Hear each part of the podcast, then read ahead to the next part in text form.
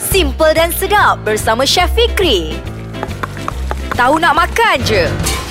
Assalamualaikum warahmatullahi wabarakatuh. Saya Chef Fikri dalam segmen Tahu Nak Makan aja. Baik, kepada yang telah komen sebelum-sebelum ni terima kasihlah. Ha, barulah saya tahu ada juga yang teringin nak makan ayam percik ya, tapi nak buat kat rumah tak ada alat pemanggang apa semua. Tak kisah, tak ada masalah. Dan untuk episod kali ini saya akan kongsikan resepi ayam percik. Kau nak panggang boleh, kau nak gunakan periuk biasa pun boleh juga. Ah, okey, ini saya akan kongsikan dia punya tips dan juga dia punya cara je. Senang senang sahaja. Bahan-bahan yang diperlukan ialah empat ketul ayam. Ayam jenis apa yang korang nak. Korang nak bahagian dada boleh, bahagian peha pun boleh. Tapi kena ingat yang paling sedap untuk kita nak makan, masak paling lama apa semua di bahagian bawah lah. Maksudnya di bahagian peha, ha, di bahagian thigh tu, ha, itu yang paling sedap sekali dah. Dan juga boleh masukkan bahagian dada, tak ada masalah. Boleh juga, ha, tak kisahlah kalau nak yang bahagian mana-mana boleh pilih. Dan kita kena ada empat biji buah keras. Yang ini kita kena tumbuk buah keras ni adalah dia punya fungsi dia untuk memekatkan kuah dan juga memberi rasa lemak dan kita perlukan satu camca teh serbuk kunyit. Serbuk kunyit pun boleh, kunyit basah pun boleh juga. Okey, lepas tu empat biji cili merah. Ini untuk bahan kisar dia. Empat biji cili merah, satu inci lengkuas, dua batang serai yang telah dihiris. Lepas tu kita kisar bersama.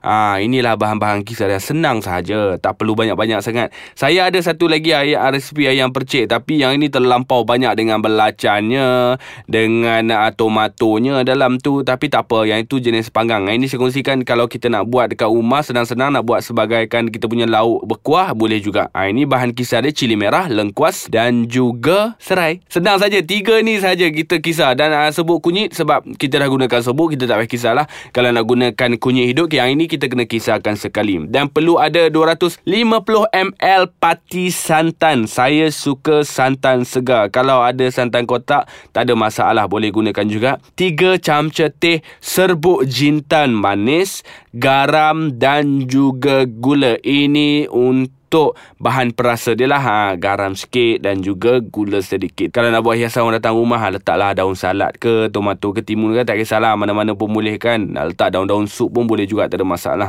Dan cara nak buat dia kalau jenis saya ni saya akan bersihkan ayam terlebih dahulu. Tips untuk bersihkan ayam. Tiba-tiba ayam ni kita ambil kita tengok ay dah warna pelik-pelik. Kita kena bau dulu ha. tips untuk kita nak tahu ayam tu elok tak elok kita kena pegang. Kalau dia lembik-lembik itu sangat sangat. Ah kalau bau busuk ah itu tanda dia dah rosak lah dia mestilah dia pejal-pejal. Lepas tu bau dia tak busuk bau dia masih elok lagi. Kita kena tengok dia punya warna dia apa semua baru kita tahu ayam tu elok ke tak elok. Dan saya selalu bersihkan ayam menggunakan tepung gandum. Tepung gandum ni saya masukkan dalam ayam tu saya masukkan air sikit saya akan ha, bersihkan dia untuk keluarkan dia punya bau-bau kalau ada dan juga dia punya kotoran-kotoran dia dalam tu. Lepas tu bila kita dah bersihkan kan kita buang dia punya air saya suka lumur ataupun saya suka perapkan dengan garam dan juga serbuk kunyit. Yang ini kita kena kacaukan dulu kita lumurkan dia dulu. Sebab apa? Sebab bila kita masukkan garam dan juga kunyit ni dia akan memberikan rasa yang lebih bagus sekali dalam kita punya ayam tu. Ha, sebab tu kita kena perap dulu. Tak kisahlah dalam setengah jam pun boleh 10 minit pun boleh tak ada masalah. Dan untuk uh, jenis ni kita boleh kukus juga ayam ni separuh masak. Ha, tak kisah nak kukus dulu pun boleh ataupun kita potong-potong dan kita terus masak dalam kita punya kuah. Baik dan untuk ayam ni saya rasa saya tak perlu kukus kot. Saya akan masukkan sekali dalam saya punya kuah. Dan uh, untuk bahan-bahan yang telah digisar tadi, kita dah kisar apa semua menggunakan periuk ataupun kuali yang biasa kita panaskan minyak. Lepas tu kita kena uh, masukkan bahan-bahan yang telah dikisar. Bila masukkan bahan-bahan yang telah dikisar apa semua ni kita biarkan dia uh, merenih juga gunakan api yang perlahan apa semua. Tunggu sehingga dia masak dan kita berehat sebentar. Kita akan sambung balik selepas ni dalam segmen tahu nak makan aja Baik, masih lagi bersama saya Chef Fikri dalam segmen Tahu Nak Makan aja. Bagi yang uh, dah dengar ke tadi duk tunggu-tunggu, okey kita akan sambung. Dan untuk yang baru mendengarkan podcast ais kacang ni, segmen Tahu Nak Makan je, sekarang saya tengah kongsikan resepi ayam percik. Yang ni kita ayah panggang, kita masak terus atas periuk tadi. Okey, bahan-bahan yang tadi yang kita sebutkan tadi, yang kita dah kisar tu, kita panaskan minyak, kita tumis bahan-bahan kisar. Bila dah tumis bahan-bahan kisar apa semua, masukkan ayam. Masukkan ayam tadi. Ha, kita masukkan ayam tadi kita kacau sebentar. Bila dah, dah naik bau apa semua dia dah masak sedikit barulah kita masukkan santan dan juga buah keras. Semua bahan-bahan kita masukkan. Kita biarkan dia merenih sebentar. Ha, biar dia berkuah sikit. Dan kalau nampak terlalu pekat kita kena masukkan sedikit air. Air ni untuk kita nak bagi dia cair sedikit. Ha, tetapi tak kisahlah nanti dia akan keluarkan juga air ayam tu. Tapi kalau takut-takut sangat boleh masukkan air dan bila kita dah masukkan santan, buah keras, serbuk jintan dan juga yang lain-lain tu,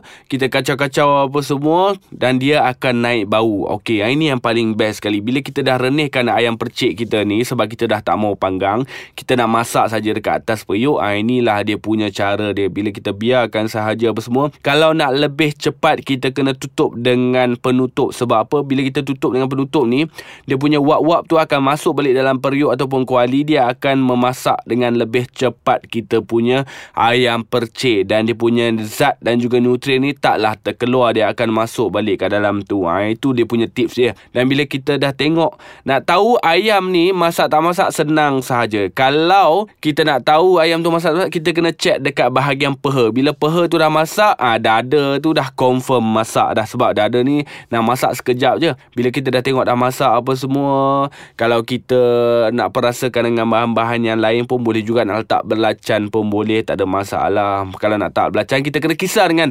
bahan-bahan yang kita kisar pada mula-mula tu. Tetapi kalau nak buat uh, menggunakan kuali tapi nak ada rasa sikit panggang-panggang tu ayam tadi tu yang kita dah lumur dengan garam dan juga kunyit tu kita boleh grillkan dalam periuk grill kita. Ha biarkan ada kesan-kesan hitam-hitam sikit atau bakar-bakar. Ha tu lebih kurang macam kita panggang lah tu.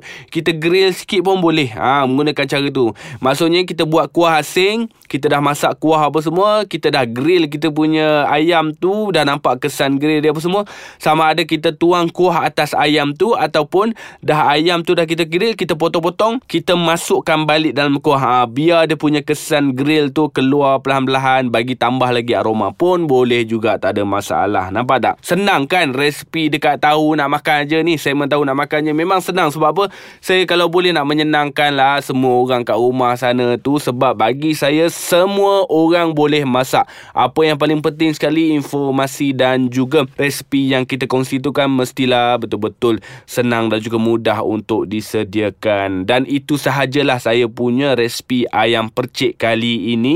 Dan kepada semua pendengar-pendengar boleh tinggalkan komen. Nak komen apa ni suara chef ni macam ni macam sakit pun ada pun boleh juga tak ada masalah. Apa-apa yang korang nak komen korang komen lah. Lepas tu boleh lah saya kongsikan benda-benda yang baru dengan korang semua. Dan kalau boleh kongsikan idea sikit lah kan. Tiba-tiba teringin nak makan kek ke apa boleh tak ada masalah. Ha, itu yang saya perlukan untuk anda semua merasai satu apa pengalaman yang hebat bila dengar segmen uh, tahu nak makan je ni. Dah boleh masak dah dekat rumah rumah kan? Ha, Tak perlu kita nak tengok Google pun. Kita dengar segmen ni pun kita dah tahulah. Nak masak apa lepas ni? Okey tak apa. Kita jumpa lagi lain kali Dalam podcast Ais Kacang segmen Tahu Nak Makan aja. Bye bye